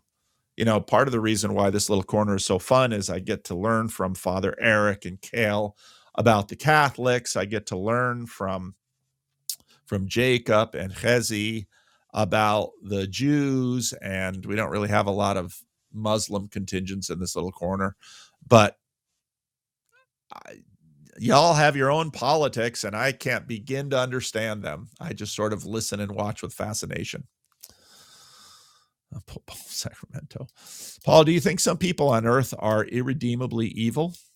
If not, what does Christ mean when he talks, tells us to love our enemies? Uh, I think, I don't think the irredeemability of someone as an enemy are is basically the same thing um, sometimes your biggest enemies are the people closest to you. Maybe they're your parents. Maybe there's your they're your spouse. Maybe they're your kids. Maybe they're your coworkers.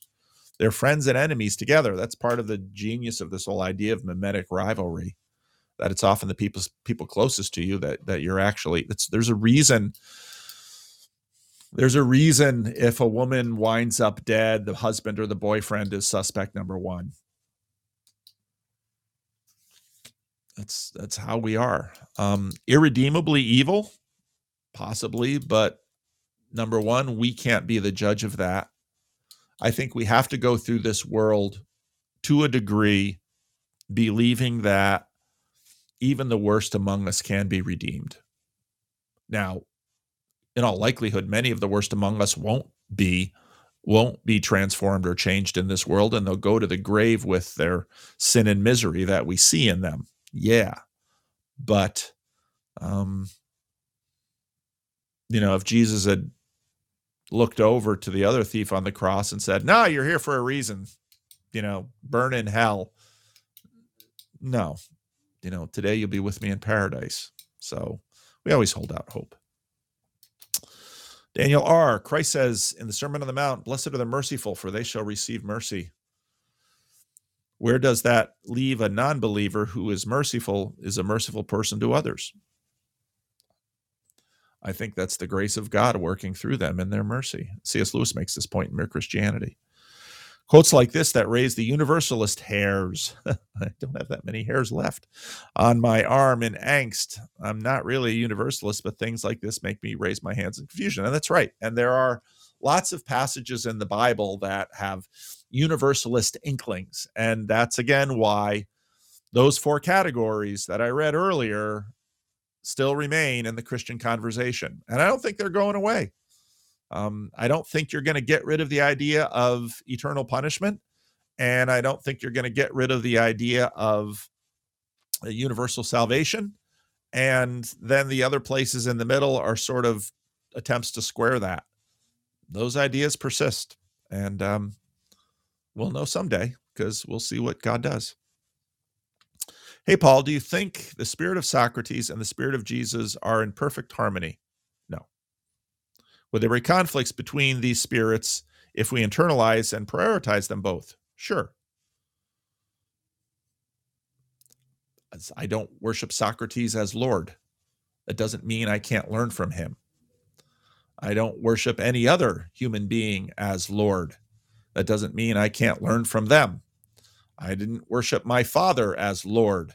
That didn't mean that I didn't learn tremendous things from him. But the spirit of Socrates and the spirit of Jesus won't be the same. They'll just be different. That the spirit of Jesus and the spirit of Augustine aren't the same. The spirit of Jesus and the spirit of Maximus the Confessor aren't the same. It's it's basically a categorical question. Um, but that doesn't mean that we can't learn a lot from Socrates and that there isn't virtue and value there. And I'm curious how much pagan wisdom a person can participate in and internalize but still remain a Christian. Well, you know, Pageau comments on this. I forget what video it was. It wasn't the ver- recent Vervaeke video, but I mean, a lot of ways, church fathers went through a lot of this and and we we tend to sort of limit the conflicts to let's say philosophical or religious planes but um you know can you learn a lot about physics from newton? Yes. Is that in conflict with christ? You might say well non-overlap non-overlapping magisteria really? Mm. so there's there's lots of overlapping magisteria, but overlap again is sort of like this. So, you know, ideally, all truth is God's truth. Yep. Uh, I can't see all truth because I'm small. So, I there's anxiety about that. You know, does does Marx not say true things? Does Marx not have insight? Um, these these are all the things we work through with with others.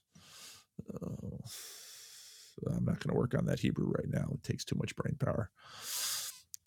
I think the biggest struggle I have with learning about stuff from John Vervaeke and other academic material is that for regular people, there's a big gap. Yep, yep, that's exactly it. So no one else I I um so no one else I show it is interested or cares. Yep, it seems to like most people don't think about meaning that much and don't need it. Uh, I myself have watched hundreds of hours and still don't feel like it's helped very much. Yeah. And so probably it's not something that's terribly fruitful for you. And I'd say just ignore it. um, I feel I, there's sometimes I watch videos that I think, yeah, you know, if I spent a lot of time reading and devoting myself to really understanding what this person says, I could really get this. But I don't have that time. And Vervaeke, in fact, talks about this. Which video conversation was that? You know, it's basically the scalability issue that that John has really taken to heart. That um, you know, who who asked him that? I don't remember, but someone basically it was Wal it was Grim Grizz. It was Grim Grizz, the Walmart question. And John's answer was quite clear people at Walmart should go to church. Basically, it's not exactly what he said, but go go to the church that fits you. Um, you know, I made a video a while ago how, you know, how, how often I find unsophisticated, unsophisticated Christians being better Christians than I am. They they don't know anything about Socrates or Plato or the meaning crisis or or philosophy or politics or they don't know anything about any of this stuff. You know what they are good at sometimes? Loving their neighbor as themselves. They are better Christians than I am. That's they're lot. They have their own struggles. Um, sometimes they can get caught by a trap that I see coming a mile away because I've got some of this knowledge about history and philosophy and theology and all those things. And so I can sort of duck that trap. But there are other traps I fall into that they don't. So that's we we tend to like to imagine and this is part of the deception of our current world. We tend to like to imagine this this hierarchy of knowledge that well if you know a lot if you if you're very well read if you're very well educated and you know if you got a degree from the right university you got all this stuff yada yada yada. Yeah you, might still be a really lousy christian. Knowledge puffs up. Love builds up. I'll take a church full of people who know how to love any day before I take a church over people who are just full of thinky talkiness. That doesn't mean I don't love thinky talkiness. I got a whole channel about it. I love thinky talky. Yeah, it's great. I love it. Can't live without it. That's just me. But if you ask me about a church, I want to be around saints who know how to love. And to actually spend the time in the thinky talky, it can be a way to love those others who, like me, you know, questions of philosophy and retconning keep them up at night. So for them, I'll do the thinky talky stuff with you. But the goal of this is that you learn to love because you can't thinky talky your way into impressing a baby. That baby knows love. Same with your dog. Same with your neighbor. Same with the college professor. You know, it's um I haven't done anything with it with it, but I wanna I haven't even watched it. But the the Beckett Cook Rosario Butter Rosaria Butterfield conversation on Beckett Cook's channel. I mean, Rosaria Butterfield story is just an amazing story. She was, you know, lesbian, living in a relationship, um, teaching, I think, at Syracuse, teaching English lit. She was going to do some writing on like these dread Christian nationalists, you know, these conservative Christians. And so she thought, well, I should actually do some primary research. And so she went out and met a pastor, and her relationship with that pastor brought her to the point of becoming a very conservative, reformed Christian woman who married a man and has children with him. That's the power of love. And it doesn't mean there are that there aren't arguments about it that go on one way or another. That's the power of love. That's love is greater. The greatest of these is love. You thinky talky all over the place. You know, that's that's the point of First Corinthians 13. So it doesn't mean that Plato and Socrates and Aristotle and all of this stuff isn't important. It is important. It's important because we love. But as and I think, you know, as John said in his video with with Jonathan, you know, Plato understood that all of what they were doing was to make people better people. That's all about love. So, Ethan, okay, no more questions for today. We're out of time.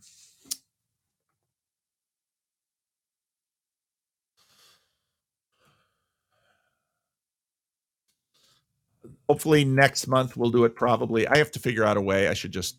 I'm just. I'm such a. I'm such a. You know, Jacob wants to hire me. I'm a crappy person to lead these things. Um, you know, I don't if you think I'm a, a person to run an organization, just look at the crap job I've done in my church.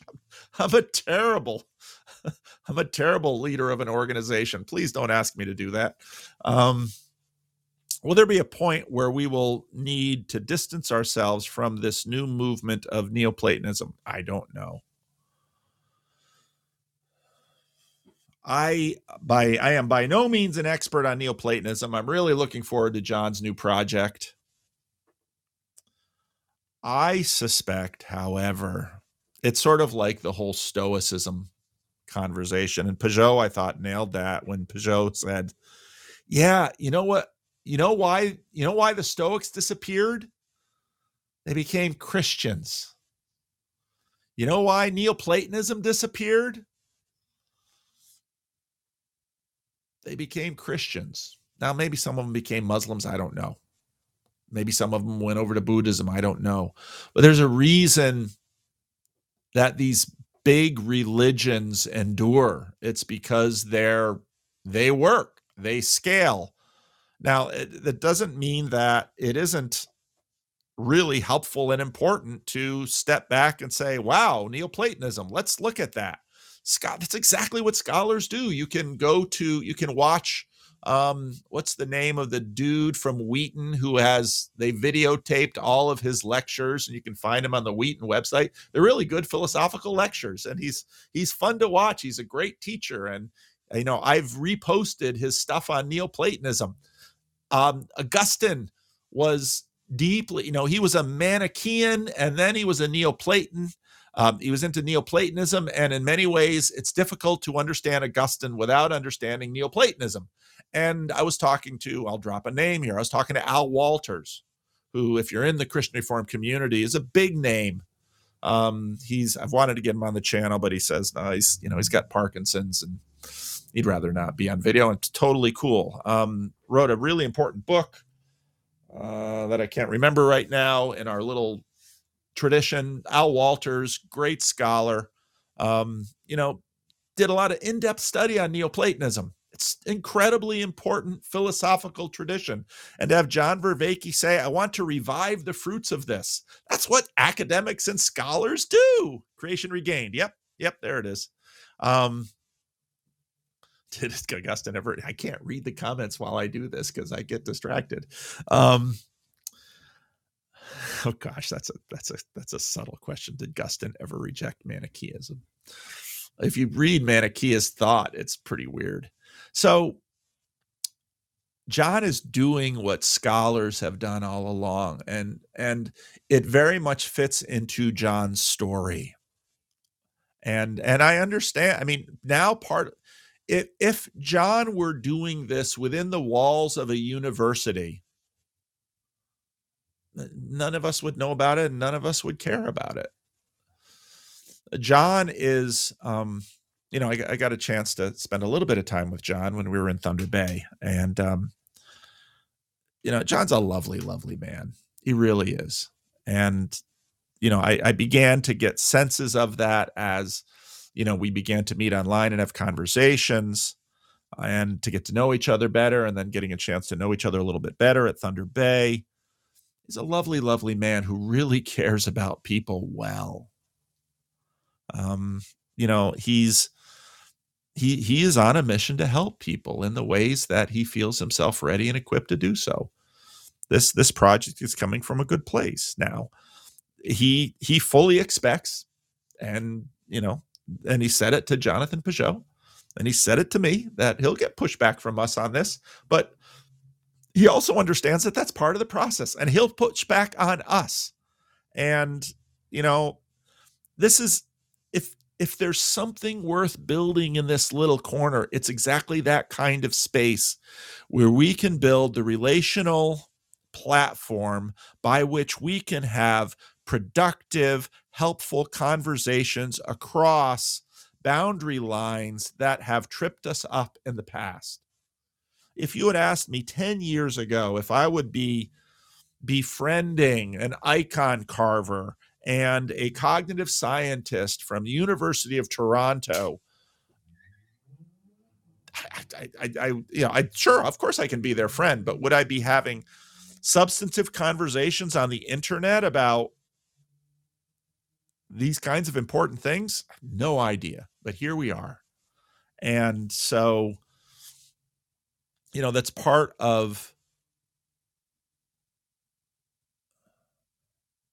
and and in order to do that, I think what part of what we've established is a degree of trust so that we can we can bring our disagreements together and work on them. And that's the whole idea of dialogos. And to have a space that can hold people with deeply conservative Christian ideas, along with academics of deeply cutting edge scientific ideas, boy, that just excites me. I, I, I, I love the fact that we are able to have the conversations we can have here. Um, yesterday on Jacob's Just Streaming, um, we're talking, Jacob and I were talking with Nehema, and and you know she was sharing some of her story and there's so much going on right now in the world. Religion is being disrupted because of technology because of globalization because of just the, the rapid pace of change. All of this is happening right now and this is a big part of the meaning crisis. But people can't live on nihilism. And part of what we're doing, and this is, I think this is also key to Jordan's mission, part of what he's doing is combating nihilism. And part of the reason that the new atheists sort of, you know, wind up in the crosshairs is that they were pretty much gateway drugs into a lot of nihilism for people, and it just doesn't work. Early on, somebody started watching my videos from this area and he contacted me and I had maybe 300 subscribers contacted me wanted to go out to lunch and we went out to lunch together and he told me he said yeah I was deep into I he was he had he had gone to seminary he he grew up in a Christian home he was a deeply committed Christian and Sam Harris just did a number on him and he became a new atheist and he gave up all that belief and he gave up that practices and so on and so forth. And at some point he got married and he had a child had a little daughter who was you know a young girl. And he looked at that young girl one day and says i cannot believe that she is of no ontological greater quality than any other mammal. I would die for that little girl there's something wrong with this picture of the universe from from new atheism. It doesn't work. There must be something more going on and he found peterson he found me and of course where he's at right now i don't know i haven't talked to him i haven't spoken with him for years but we're working on this stuff and i believe jesus is in the conversations. I wouldn't be doing this if I had a, we had a council meeting last night, and you know there are Sundays when there are Sundays when I just think, what on earth am I doing here? And it's not that I think I should go off and spend all my time here in internet land, because this is just as nuts.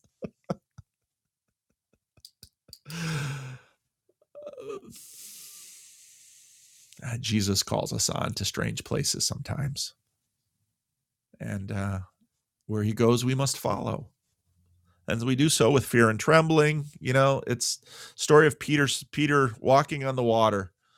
We look out and see Jesus walking on the water. It's like, wow, he can walk on water. Peter says, Jesus, bid me come. Jesus says, All right, come on, Peter, come on. You can walk on water. And he starts. And he's probably thinking in his head, I'm doing it, I'm doing it. And he looks down, he sees the wind and the waves. He's like, ah, he starts to sink. Jesus grabs him. Oh, Peter, why did you look down? So I, I, there are times here that it's like I'm Peter outside of the boat. and I got to listen to Jesus and say, no, don't look at the wind and the waves. Keep your eye on me. Okay, Jesus, I'll keep my eye on you. But I hear the wind and I feel the waves. so uh, that's the Christian life. That's the Christian life. And you can't ask for anything better. You know, you want to be with Frodo and leave the hobbit hole and go out for an adventure. You want to. You should. Everything inside of you is calling you to do it. You're going to face trolls, you're going to face dragons, but do it. You know, marry that girl don't just sleep with her make that commitment join that church be there when the wind and the waves get tough and keep your eyes on jesus. It's the point of that story. Um because if you take your eyes off him you'll sink. All right. Poking around Jacob's conversation with Father DeYoung and others had um, has had me looking way more into theology, but I wonder about the merge of dragging my Protestant friends into that conversation just because it's salient to me. What is the point of theology anyway?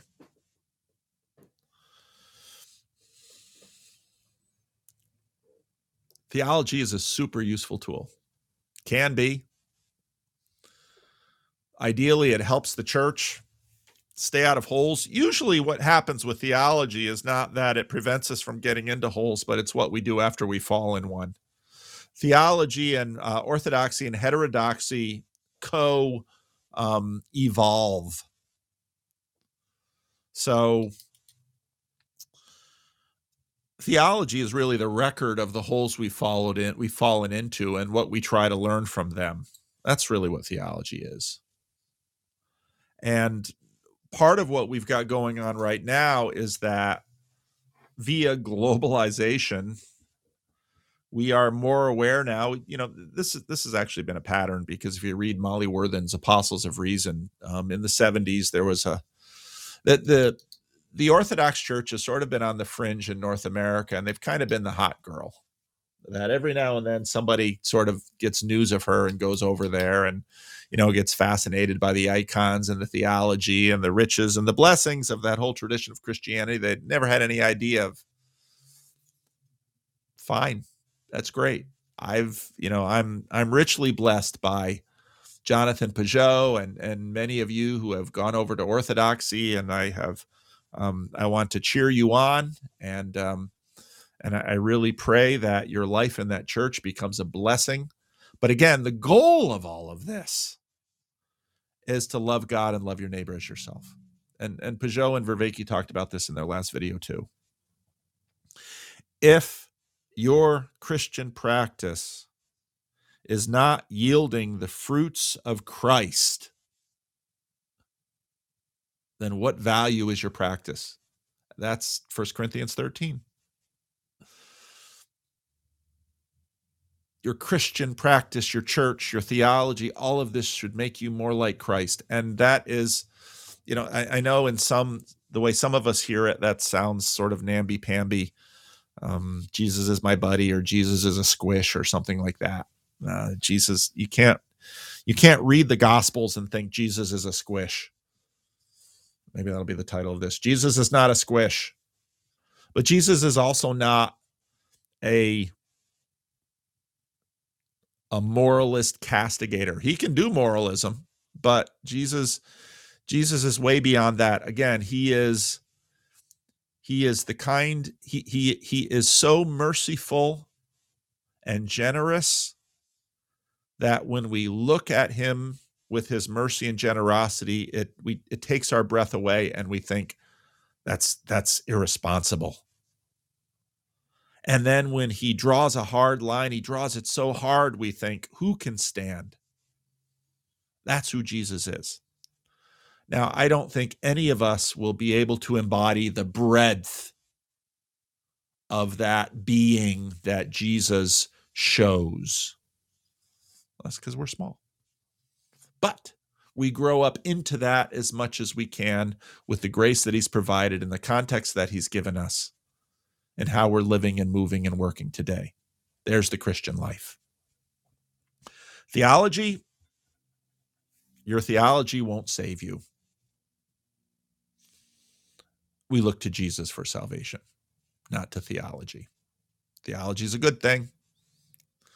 Theology is an important thing for the church. But your theology didn't die on a cross for you. Your theology didn't walk out of that grave for you. That's just remember that about your theology. So you can get a lot of theology wrong. That's the whole point about the sophisticated and unsophisticated Christians. Unsophisticated Christians might not know a lot of theology, but they do know how to love. The greatest of these is love. Lance made PVK say something. I can't read you guys in the um, Peterson is like the Polly Pockets. Oh my goodness. All right, that's it for today. thank you all. Um, we'll I'll have to figure out a way, but it'll probably be the first. Um, let me look at my calendar here. Um, da, da, da, da, da. Oh, got it. Um, probably the first Friday of February. That'll be the third that we'll do this again. So, thank you for joining me. Um, yeah, Bridges of Meaning. I part part of the reason I'm not on the Bridges of Meaning Discord server very often is I've just developed a distaste for Discord. I just don't like the platform. Um, I, I find it it's it's just like a lot of other of you who have gone to Discord and said I can't do Discord. It's hard to keep up. I can't keep up with it. Um, and it's it's all the text. I can't even keep up with all of the video that this little corner is producing. And so I tend to pop around, sort of like a ho- hopefully like a, a bee that sort of helps pollinate different flowers in this little corner. Um, and that's that's what I intend to do. I don't intend to run it. I don't intend to manage it. Um, I'm happy to let God and His Spirit grow this thing the way He wants it. So that's it. Be careful, might get fired. I've been fired many times. So, all right, Rick, end the transmission.